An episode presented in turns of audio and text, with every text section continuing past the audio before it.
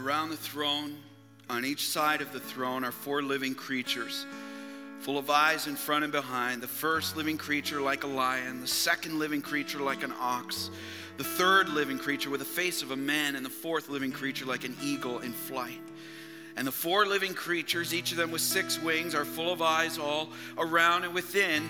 And day and night they never cease to say, Holy, holy, holy is the Lord God Almighty who was and is and is to come.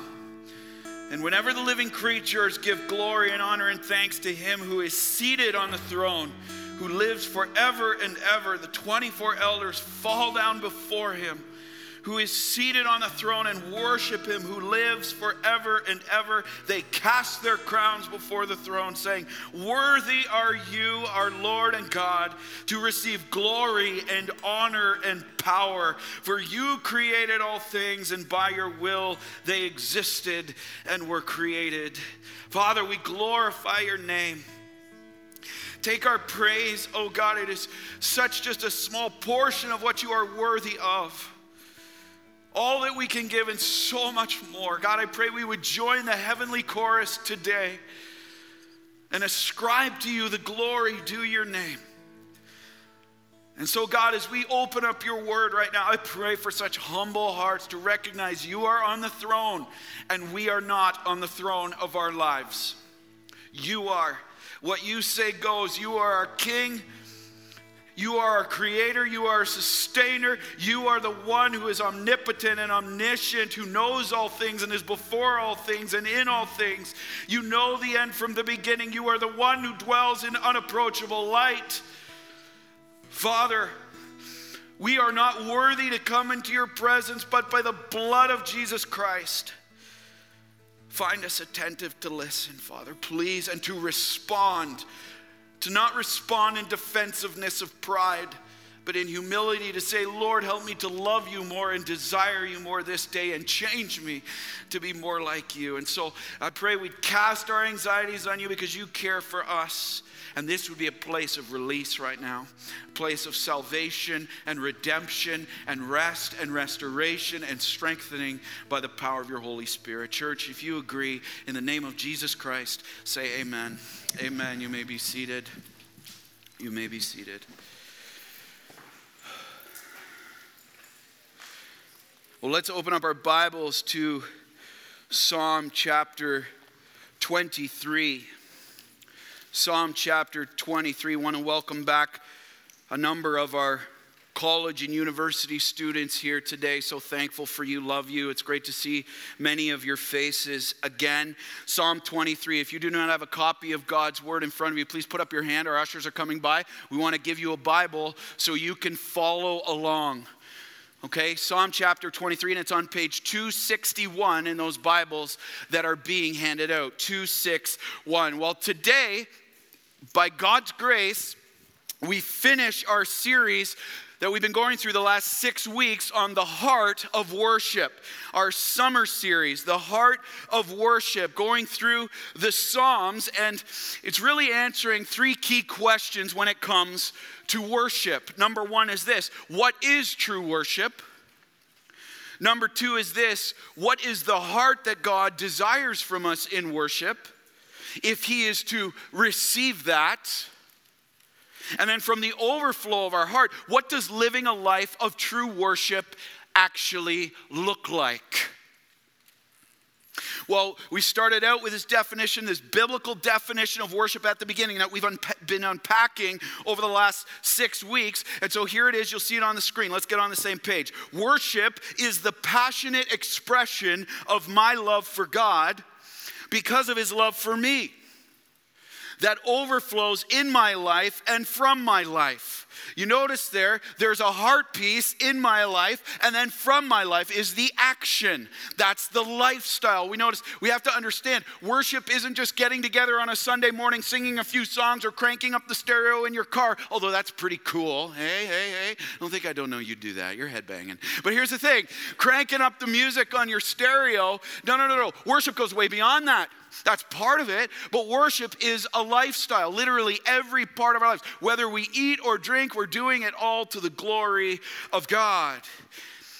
And so the expressions that we've seen unpacked throughout the Psalms so far is that a heart of worship start, has to start with a heart of dependence on God a heart of dependence on God. And then moving from that, we saw that a heart of worship is a heart of repentance before God, turning away from the filth of my sin and turning in faith towards the beautiful and awesome character and image of Jesus Christ and his holiness increasing in my life.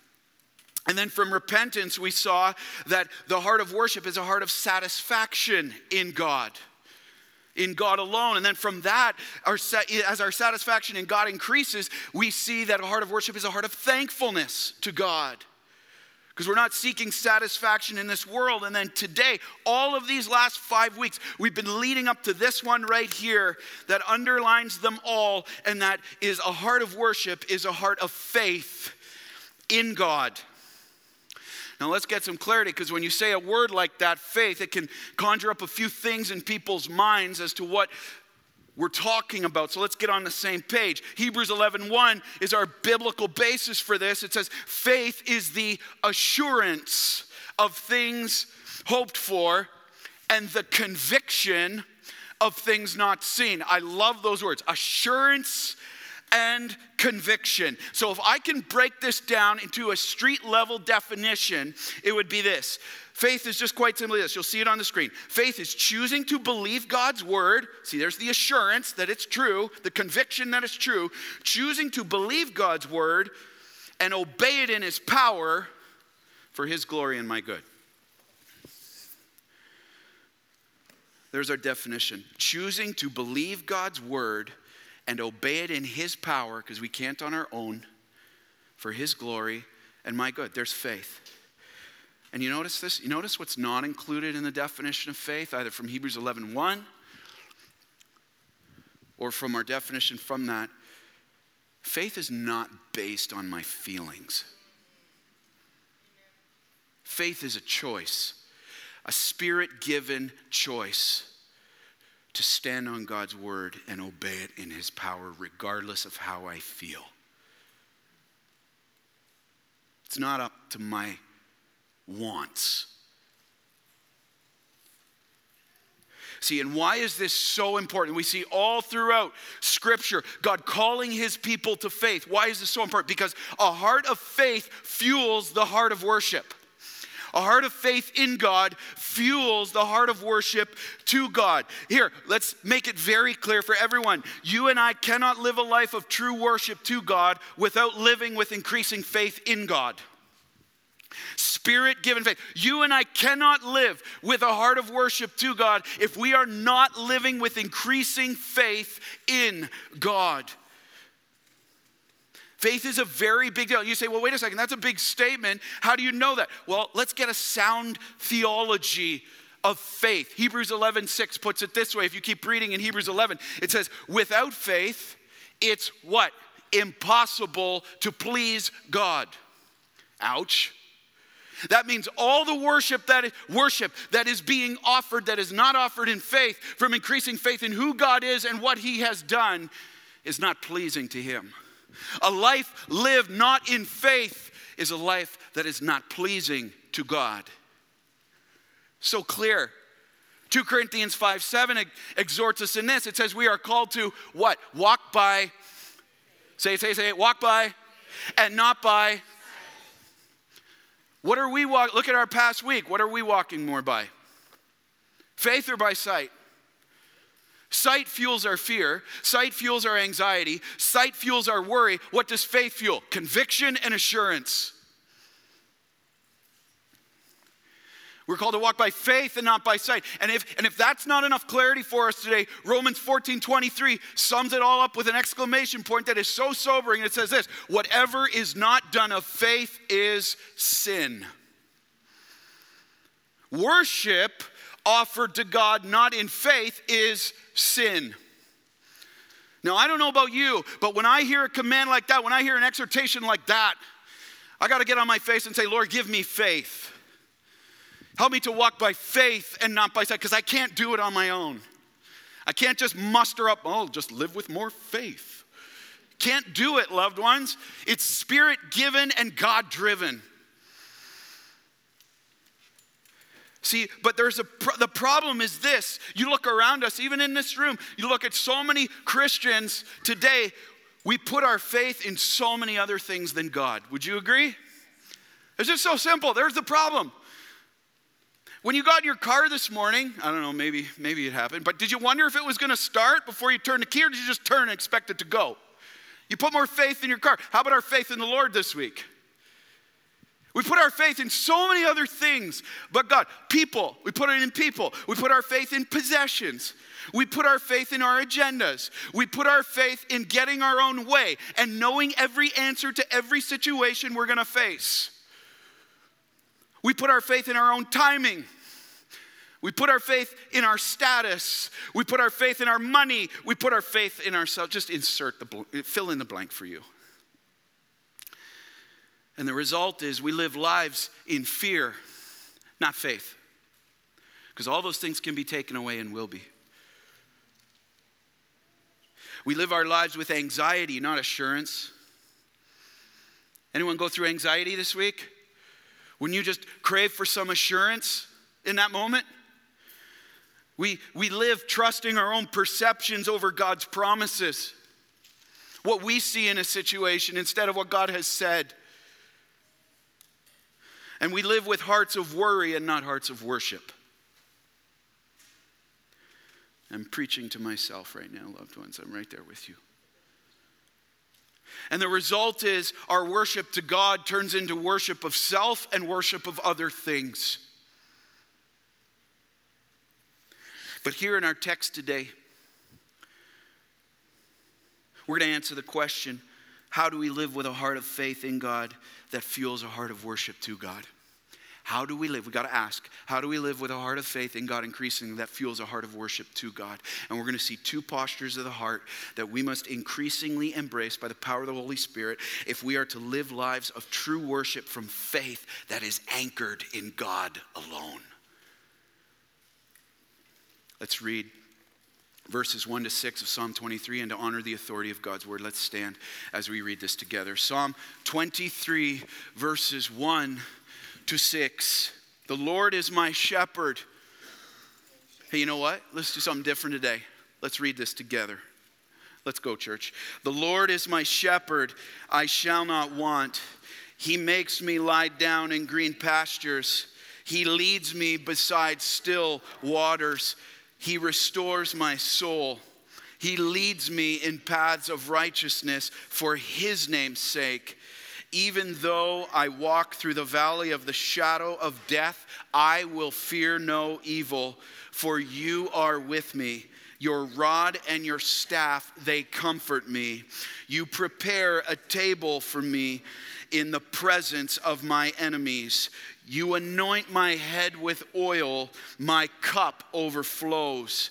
Surely goodness and mercy shall follow me all the days of my life, and I shall dwell in the house of the Lord forever. And all God's people said, Amen. You may be seated.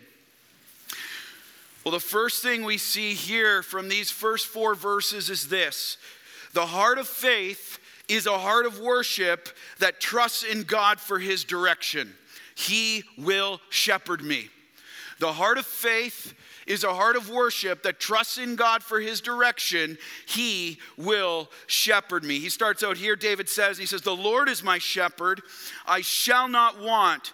He makes me lie down in green pastures and he leads me beside still waters. He restores my soul. Let these words flood your heart today. He leads me in paths of righteousness for his name's sake. Even though I walk through the valley of the shadow of death, I will fear no evil, for you are with me. Your rod and your staff, they comfort me. Well, true worship, what we see right here is this true worship declares this God will lead me for his glory. But the question is, will I follow him in faith? True worship declares God will lead me for his glory. But the question I'm confronted with every day, moment by moment, is this Will I follow him in faith? Now, let's get some context. This should be no surprise. This is one of the most well known passages in all of Scripture Old Testament, New Testament, by believers and non believers alike. And this is a hymn of confidence David is writing here, a hymn of faith in the Lord that describes all the Lord that the Lord does for the one who trusts in him alone.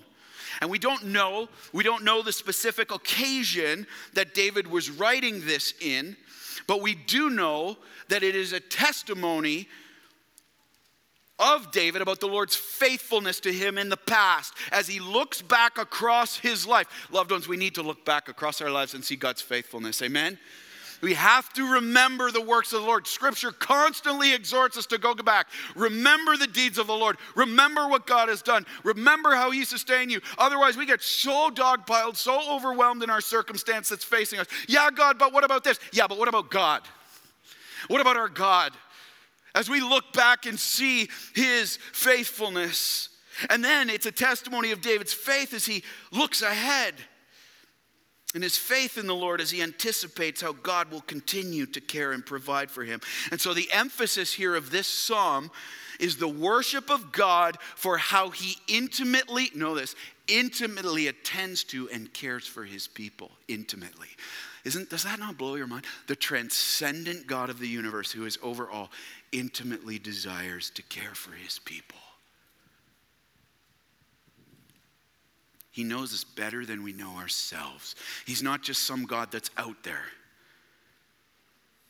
He intimately sees and knows who we are and what we're going through, and He cares for His people in it.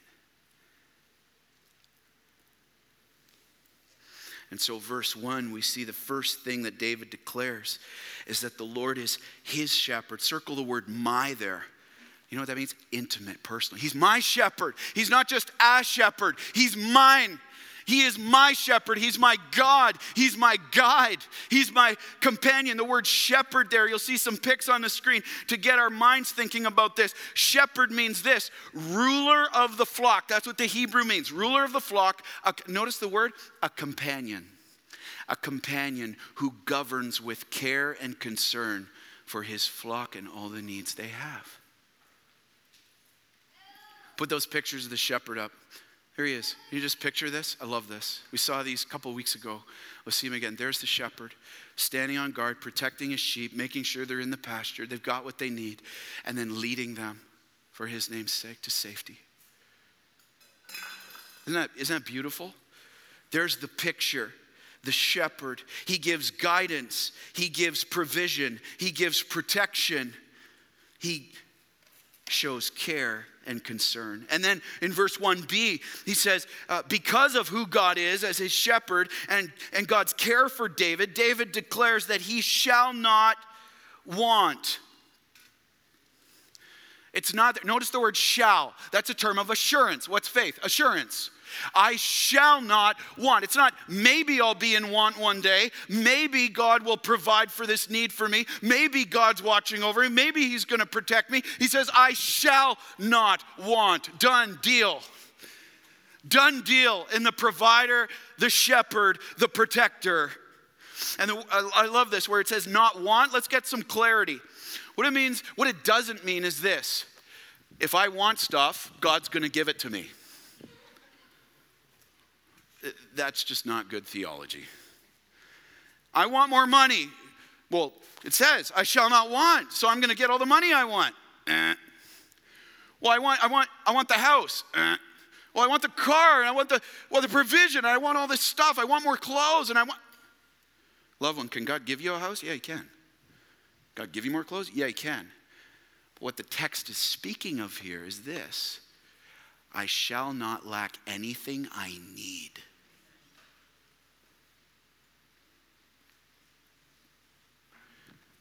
God knows what you want, but more importantly, God knows what you need. And so often, God will withhold what we want so He can give us what we need. I shall not lack anything that I need, anything that's needed. Physically, we'll get to that in a little bit. But this picture here that David's starting out with is spiritually and emotionally. Every like let this sit on your heart and mind for a moment. Think about this. The deepest needs, every deepest need of David's heart is met by his shepherd. Every need of his heart is met by his shepherd. He shall not lack anything that he needs. And the result is David can live in contentment. No matter what's happening, no matter the trial, no matter the suffering, no matter the sickness, no matter the discouragement, David can live with contentment because he knows his God is his shepherd, he is with him, and will provide all that is needed for him. In God's time, on God's terms. David's job, your job, my job by the power of the Holy Spirit is to follow. It's not to figure out where the next pasture is going to be. That's the shepherd's job. It's not to figure out where the next provision's coming from. That's the shepherd's job. Your job, my job, is to follow.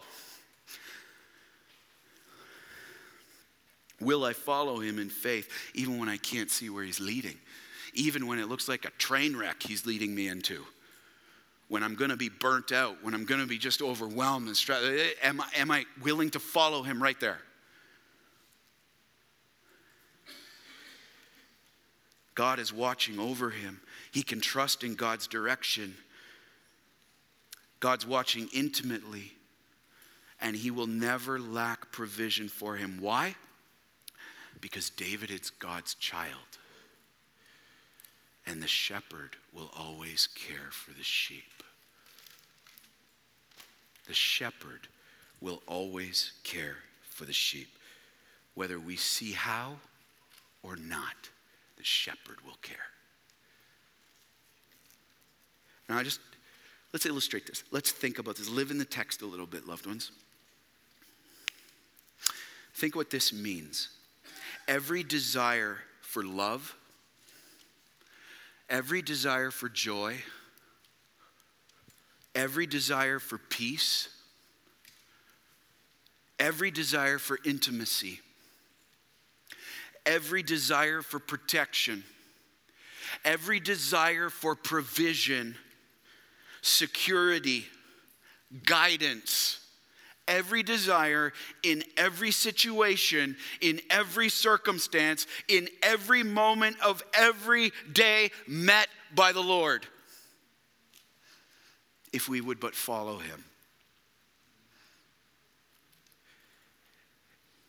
If David, if you, if me would humble ourselves and trust in the Lord's direction, and follow him in faith where he's leading. And it's not, listen, faith is not based on this, it's not based on seeing where God's leading.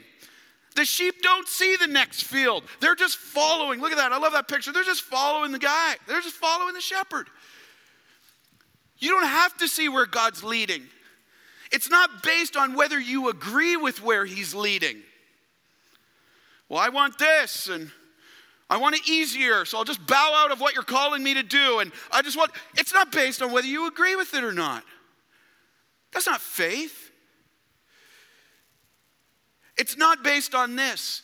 I've heard people time and time again say, well, if I just have peace, then it must be from God. I'll wait till I have peace to follow him. Loved ones, God is the author of peace, He's the perfecter of peace. Yeah, absolutely. But I highly doubt Moses had peace. I doubt Gideon was feeling peace when God called him there.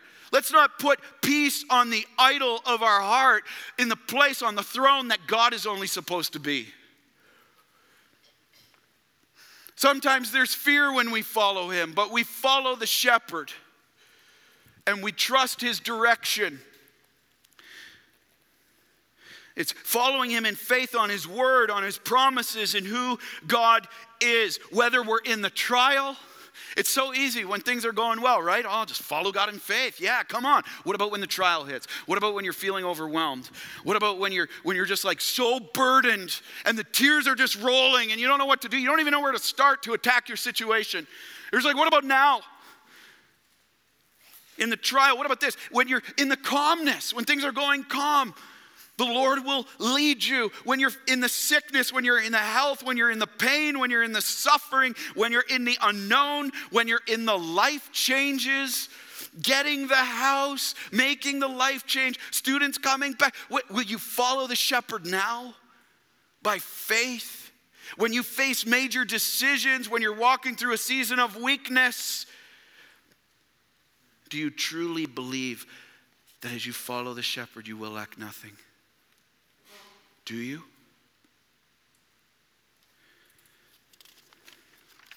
And why could David, why can we, as God's children, if we've repented of our sin and confessed Christ as our Lord and Savior, why can we trust in following the shepherd? Because remember who the shepherd is. Notice he says in the start of 23, the Lord is my shepherd. Who's the Lord? The Hebrew word is Yahweh. Yahweh is this the creator of all things, the unchanging one. Even when your circumstances and mine change, and we start to feel panicked and it doesn't go the way we planned or we thought it would be, the Lord is unchanging. And it's let's get our eyes off our situation and get them onto the one who's Lord over it. Amen? The Lord is unchanging. He is the performer of every one of his 3,000 plus promises he's given us in his word. And he would not be in want ever as David follows him. Loved ones, here's the truth God will lead you and I for his glory, but will you follow him in faith?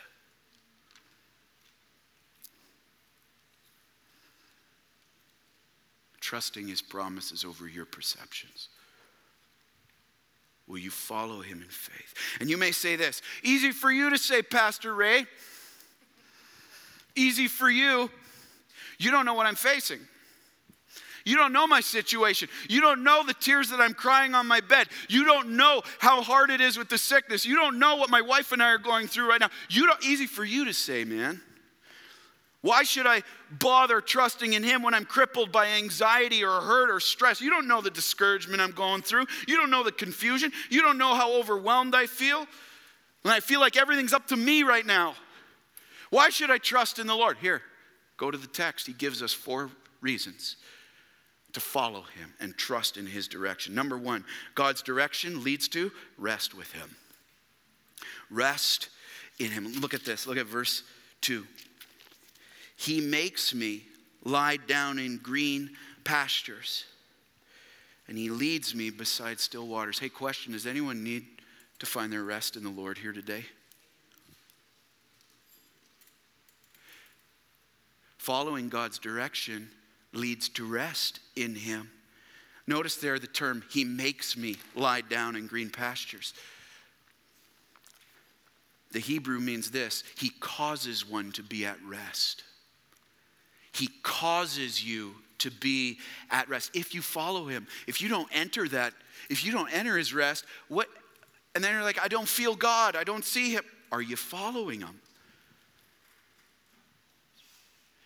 He will cause one to rest, be put in place. Where? Where does He cause us to be put in place? Look at the text. He makes me lie down in green pastures and leads me beside still waters. Notice this God's not leading you or I to some dried up, shriveled pasture.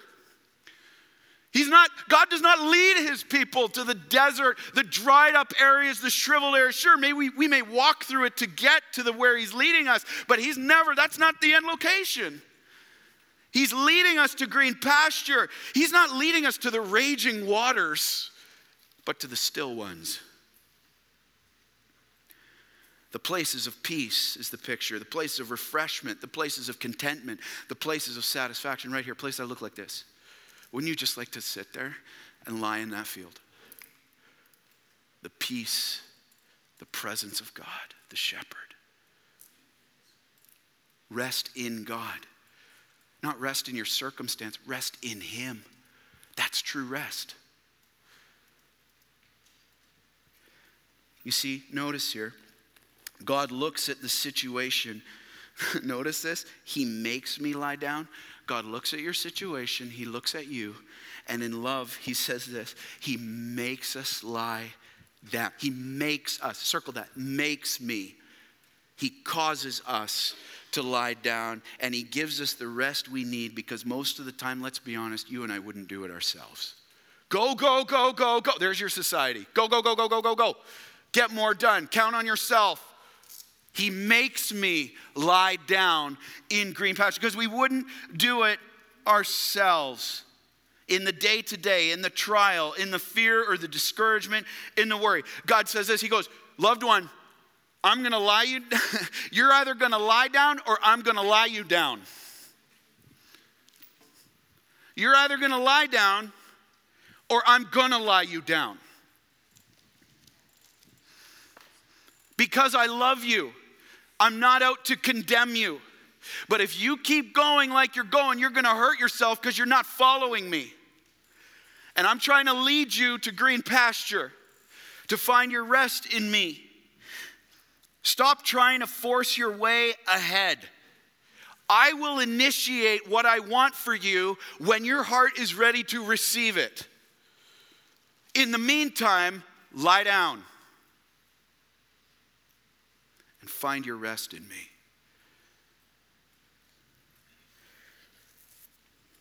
So, question Are you willing to be led? See, notice, notice what verse 23 implies. He leads me beside still waters. It's implying that the person actually wants to be led. Are you willing to be led? Are you willing to humble yourself under the way of the Lord and let go of your knowledge of a situation, the perceptions of what you see? Am I? Because this implies those who are willing to be led will find their rest in Him because He will always lead you to Himself. But are we willing to be led, loved ones? And I get it, it's hard. Time and time again throughout the day, we have these rockin' devotional times, and all of a sudden, like five minutes later, we start that fear again, that anxiety. Are we willing to be led right there and say, God, I trust your direction? I trust your clarity. I trust in you.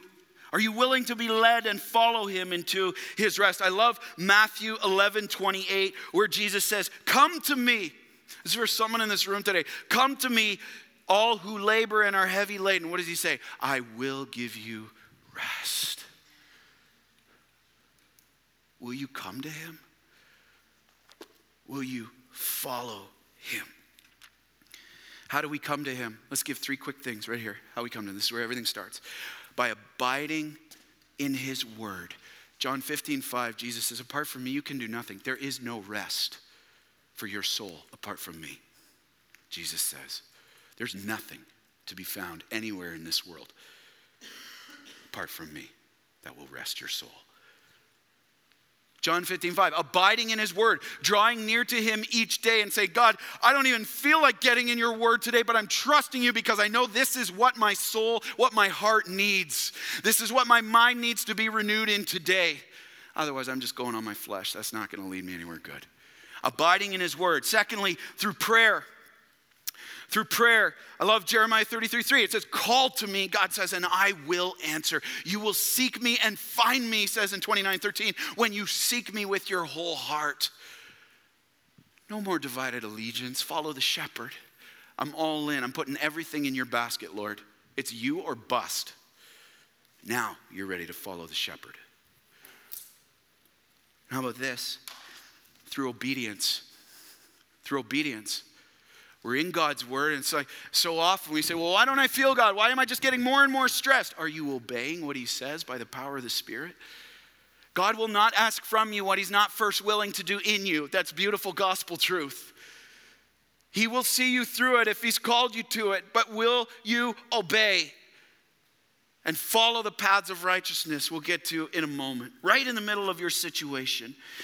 And can I just encourage you in those times, if you're here and you're feeling dogpiled and you're feeling discouraged and you're feeling fearful and overwhelmed, hey, go back, go back. It's so important. Go back to what God promises to bless.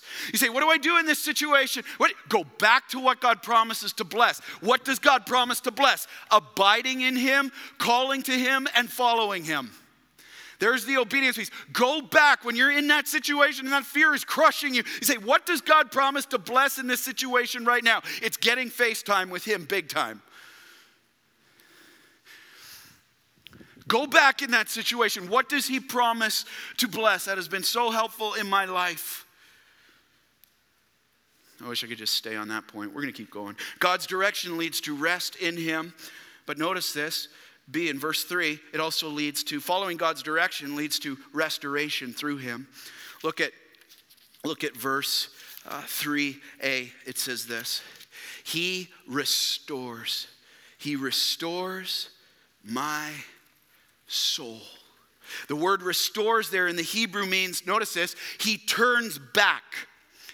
He turns back or returns my soul to a place of refreshment in him. You see what happens right there as we start to rest in the Lord?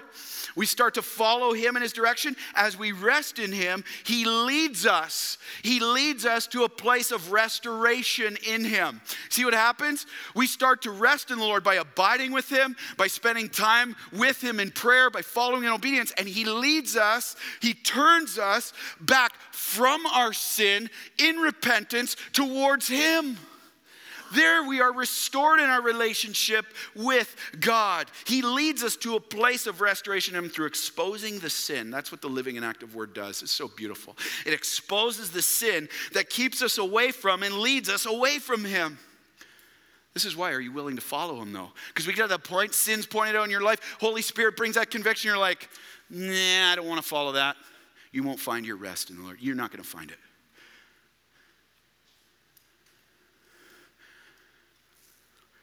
He turns us back in repentance to a restored and renewed relationship with Him. Look at, look at what restoration, peace, intimacy, cleansing. 1 John 1 9, if we confess our sin, He's faithful and just to forgive us and cleanse us from all unrighteousness. He, we, we are restored to joy in the Lord. See, sin will never take you and I to that place.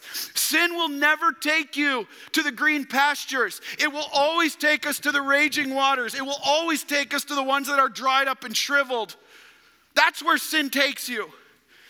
And your shepherd is like, Will you trust me for your direction? I know sin over promises, but it's going to under deliver. I know the grass looks greener over there. Don't take the bait. Follow the shepherd. You will find restoration. It's not going to be in your pornography. It's not going to be in following your own agenda. It's not going to be in another bottle of alcohol. It's not going to be in the sexual sin that you're in with your partner. It's not, you turn from that and start putting your trust in me, and I will lead you to restoration in me in the green pastures that your soul is crying out for.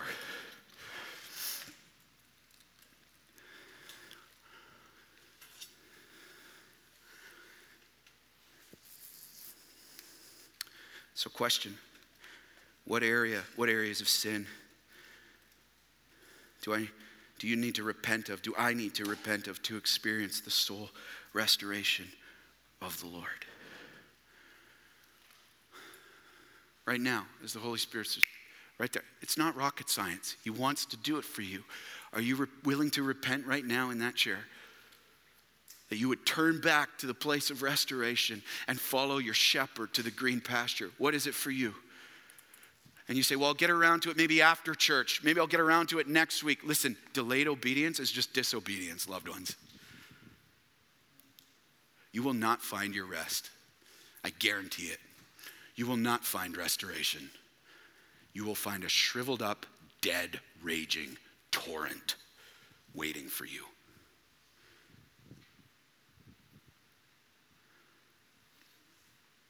What is that for you? Cast it on him right now. He loves you and he cares for you and he sent his son to die for you to take it. Don't wait. Will you humble yourself? Isaiah 30, 15 says, In returning and rest, you will find your strength.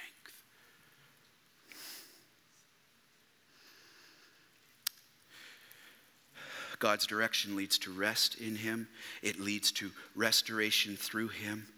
And here's the third thing we see in verse 3 it leads to righteousness for Him. Righteousness for him. Keep reading verse 3. He restores my soul. Look at this. He leads me in paths of righteousness for his name's sake. See, David declares that as he rests in God and is restored to him through the repentance of sin. See how this flows? It's beautiful. As he's restored to God through the repentance of sin, God now leads and teaches him in the ways that God says are right the paths of righteousness, the paths of obedience, because now your heart is prepared to follow. He leads him in paths of righteousness for his name's sake. Now, I love this. The picture here, notice here, look at the picture wagon tracks. I want you to think this. This is what the Hebrew is giving the picture of these well worn paths that God takes his people on over and over again. The paths that lead to him, the paths of righteousness that lead to a right course of action. This is why we have to go back to what God promises to bless. These aren't new things. We have to go back to what God promises to bless and follow him along those wagon tracks. This is why Jeremiah 6:16, I love it. He says, he says, Stand and look at the crossroads and ask where the ancient paths are and walk in them, and what? You will find rest for your soul. There it is. Follow the wagon tracks. Not like, well, God will never contradict his word, by the way. And so if you're like, well, I'm going to go follow my own path, that's not going to go well. Go back to what he promises to go back to what he said in his word. Follow the wagon tracks and you will see his direction and glory. And how does he lead that? The unchanging ways of God always leading his people for his name's sake, for his reputation, that means, for his character, for his glory. Hey, can I just can I just free us up today? Your life is never meant to have you at the center or me. He leads us not so we can build our reputations, but for His name's sake. Because in, the, in Old Testament times, in Jewish culture, a shepherd got a really bad name if he'd never led his sheep to safety. Your life's not about you. Mine's not about me. Free yourself up by taking yourself out of the center of it. He will lead you for His name's sake. And when we follow him by faith in his power, his character, his image is increasingly seen in us, and both we and others declare his praise as God ultimately leads us for his glory. Remember, a life of worship is a life of witness. Here it is again. Not for our name's sake, but for his. Because, because here's the truth when we make ourselves the center of our lives, we will not follow the Lord because we will walk for our glory and not His. We won't follow Him. So, question as you look at that picture, I want to ask you this question Are you following the Lord along paths of righteousness in obedience? Where do you need to turn back from Him? Where are you going off the path that will not lead you to rest? In your home, in your parenting, in your marriage, in your workplace? Where? Where are you off the track? Here's why it's important to stay on the track because as we follow God's direction, we see in verse 4, we are then under God's protection. When we follow God's direction, we are then under God's protection. God's direction leads to protection from Him. Watch this, verse 4. Even though I walk through the valley of the shadow of death, I will fear no evil, for you are with me. Your rod and your staff, they comfort me. Notice, notice the words that David uses here. Notice it's not like this if I walk through the valley of the shadow of death. Guess what? If you're not going through a trial right now, one's coming. Hate to, little spoiler alert for you. He says, when I walk through the valley of the shadow of death, not if I can get around it, not, you know, if maybe I end up going through it, you're going through it, and so am I at some point, if not now. He says, this is gonna happen, and I'm not gonna try to go around it, but I'm gonna go through it. I don't wanna waste the trial, I wanna follow my shepherd. In his work that he wants to do. And the valley, by the way, the picture of the valley, you'll see it on here. He's talking, the context is the Judean wilderness. See, these are the ravines of the wilderness that are there. And you see how they're all dark in the bottom? And when you follow those valleys, these were places for robbers and wild animals that would come and take you out. If you tried to walk in those, this is the context he's using here. And David says that even though he's going to go through, if God calls him to go through that, I'm going through that valley, he will not be fearful of evil. You know what the fearful means? Intimidated, anxious, or worried. I will not fear evil. I will not be intimidated. Why? Notice, notice the word for there, circle it. It means what's about to come is the reason why he's not going to be fearful. For you are with me, the presence of God with him. The presence of God, the presence of the shepherd goes with him. And when it says with him, it means it surrounds him. Isn't that awesome? The Hebrew, the presence of God surrounds his children, and he leads them and protects them and fights for them. And he will comfort him with his protection. Now you say, what's rod and staff? Here you go. Here's shepherd's rod and staff. Put it on. So you see the small one? That's the rod. That's what the shepherd used for protection to beat up animals the wild animals that would come to try to take out the flock. And then the staff is the guidance, the correction the shepherd would give. Notice the crook on the end. He would turn a sheep back to follow him. So he gives guidance to them. So he says, Your rod and your staff will comfort me right in the middle of the darkness by his presence with him. Loved one, God will lead you for his glory right where you are, but the question is this Will you trust in him for his direction? And humble yourself and follow him in faith, even when you can't see where he's going. You can't see in that ravine, it's too dark. You have to trust the shepherd. You have to trust the shepherd that he is leading you for his glory along paths of righteousness. See, and the shortcut, here's the thing if you try to take a shortcut in that valley, what's going to happen? You're going to end up going the long way around. Same with our faith. The shortcuts you and I try to take always are the longest ways around.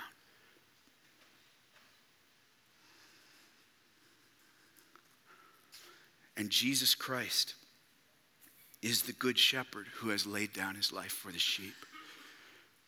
And you say, well, how do I follow God? How do I trust in his direction? By trusting in the shepherd who God sent to earth, his only son, as fully God and fully man, and lived a perfect life for 33 years and went to the cross to pay the penalty for your sin and mine, and took all of God's wrath for that sin, and was buried in a tomb for three days. He was dead in a tomb for three days. And on the third day, he rose, conquering sin and death for all time. And for those who put their faith and trust in him alone as their Savior, turning from their sin, turning toward him, he says, I am the good shepherd, and I laid my life down for you. Follow me.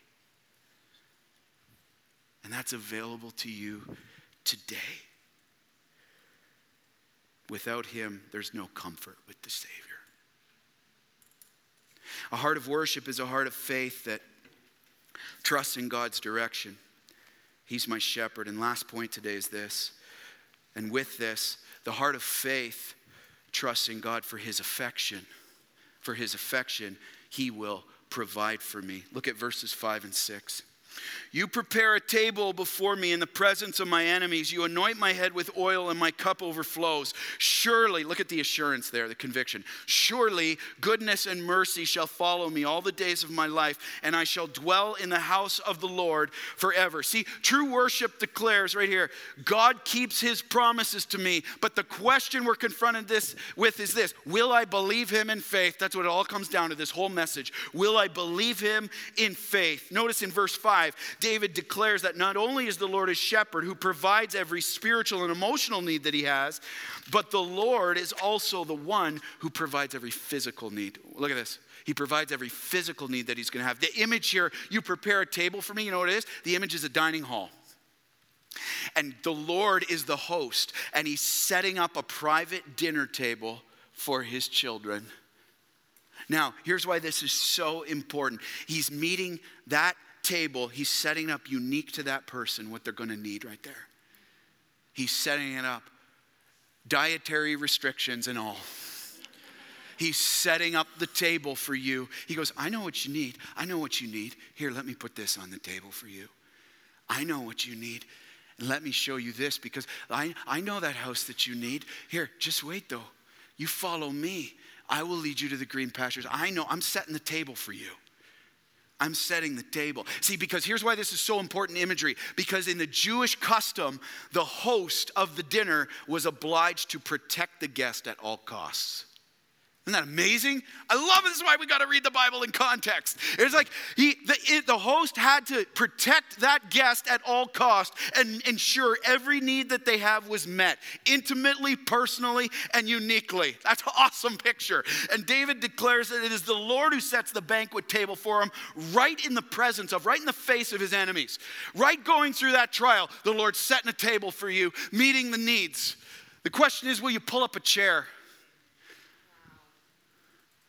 You're going to pull up a chair to sit at the table your shepherd is setting for you right in the middle of that darkness, loved one? Or are you going to run? Pull up a chair or run. And he's no longer fearful in the trial, he's joyfully feasting in the trial. He's got his needs met by the Lord in the abundant provision and blessing of God that is overflowing. That's why he says, You anoint my head with oil. That's a picture of God's blessing right in the middle of that. He says, You anoint my head with oil. There's the blessing of God. And what? My cup overflows. My portion that you're giving me overflows. Oh, just fire you up, loved ones? Come on, somebody. Verse 6, verse 6. David finishes with a declaration of faith and assurance in God that says this. Notice his assurance again. Surely. That means indeed, God's steadfast love. That's his goodness and his mercy right there the goodness and mercy, the kindness of God, the generosity of God, the gentleness of God, the favor of God, the devotion of God, the grace of God, and all of God's promises would follow him. The word follow there means pursue. Hey, hey, hey, who's pursuing David now? His enemies or the Lord's steadfast love? Come on. Who's pursuing David now? He looks back, he goes, It's not my enemies pursuing me. He's like, that's God's steadfast love right there. God's compassion for me that's going to lead me. God's gentleness on me. God's power over me. God's presence surrounding me that's following me right now. Whom shall I fear? Amen? Who's pursuing who now? Come on. Love that. God's loyal, unbreakable love toward him would ensure that David would dwell, that means remain, in the presence of the Lord, both now and into eternity, that is in the house of God forevermore. Why? Because here's the beautiful thing you say, well, what if I screw up? I can't earn that. Yeah, you're right. You can't earn that. But here's the amazing thing about God's steadfast love because God's affection for David, God's affection for all who've repented of their sin and trusted in Jesus Christ as their Lord and Savior, listen, it is not based on David's merit, it is based everything on God's mercy over him. He cannot earn that. It is not based on your merit that God's steadfast love is pursuing you. It is based on God's mercy, which is loyal and unbreakable and will make sure to lead you safely to home with Him. Don't you let this world, don't you let the enemy, don't you let Satan or the darkness or your overwhelming strip you of that hope, loved ones. You call on that every day. You remind yourself of that every day. That he who in us is greater than he who's in the world. Amen? No question. We will dwell with the house of the Lord. And because God's affection for David is not based on David's merit to earn it, but God's mercy to give it, here's what he can say Lamentations 3. It's been such a blessing to my heart this week, verse 21 to 25. He'd say this, but this I call to mind, right in the middle of the trial, right in the middle of when I'm feeling overwhelmed, right in the middle of the sickness, the discouragement. This I call to mind, and therefore I have hope. What? The steadfast love, the loyal love of the Lord never ceases. It never stops for me. His mercies never come to an end. They are new every morning, and great is your faithfulness. You maybe woke up on the bed this morning, you're like, Where's the hope? His mercies are new for you if you're in Jesus Christ. His mercies are new. They're there. Will you follow him? The Lord is my portion. There's the cup, says my soul. Therefore, I will hope in him. I'm not hoping in getting what I want. I'm hoping in the Lord through the valley. The Lord is good to those who wait for him, to the soul who seeks him. And I love, I love, love, love. I just can't, can't move. I can't move off this without reading Romans 8 37. No, in all these things, we are more than conquerors through him who loved us. For I'm sure that neither death, nor life, nor angels, nor rulers, nor things present, nor things to come, nor powers, nor your screw ups and mine, nor height, nor depth, nor anything else in all creation will be able to separate us from the love of God in Christ Jesus our Lord. Amen? Come on. Come on, loved one, are you trusting in God's steadfast love and affection towards you? Do you truly believe God loves you with an everlasting love that isn't based on you, but everything on Him? True worship declares God will keep His promises to me. Question Will you believe Him in faith? Where do you need to put your faith and trust in Him today? Turn from other things that are leading you to dead fields and raging streams and put it ultimately in the one who can deliver you. For wisdom. Maybe it's that strength you need. Maybe it's that physical provision you need, clarity you need, whatever it is. Are you turning to Him? And if you're here as we close out, worship team will get you to come up. If you're here and you've never trusted Jesus Christ as your personal Savior, your first step to trusting in God's affection for you is to remember the truth that for God so loved the world that He gave His only Son for you that if you would but turn, repent of your sin, and believe in him, you will not perish but have everlasting life. Because while you were a sinner, Christ died for you. And believers, a heart of worship is a heart of faith. Where do you need to turn to God for his direction? And where do you need to start trusting in him for his affection towards you? That he will provide for you all you need for life and godliness that is yours in Christ Jesus. He's waiting, but will you follow him? Let's pray.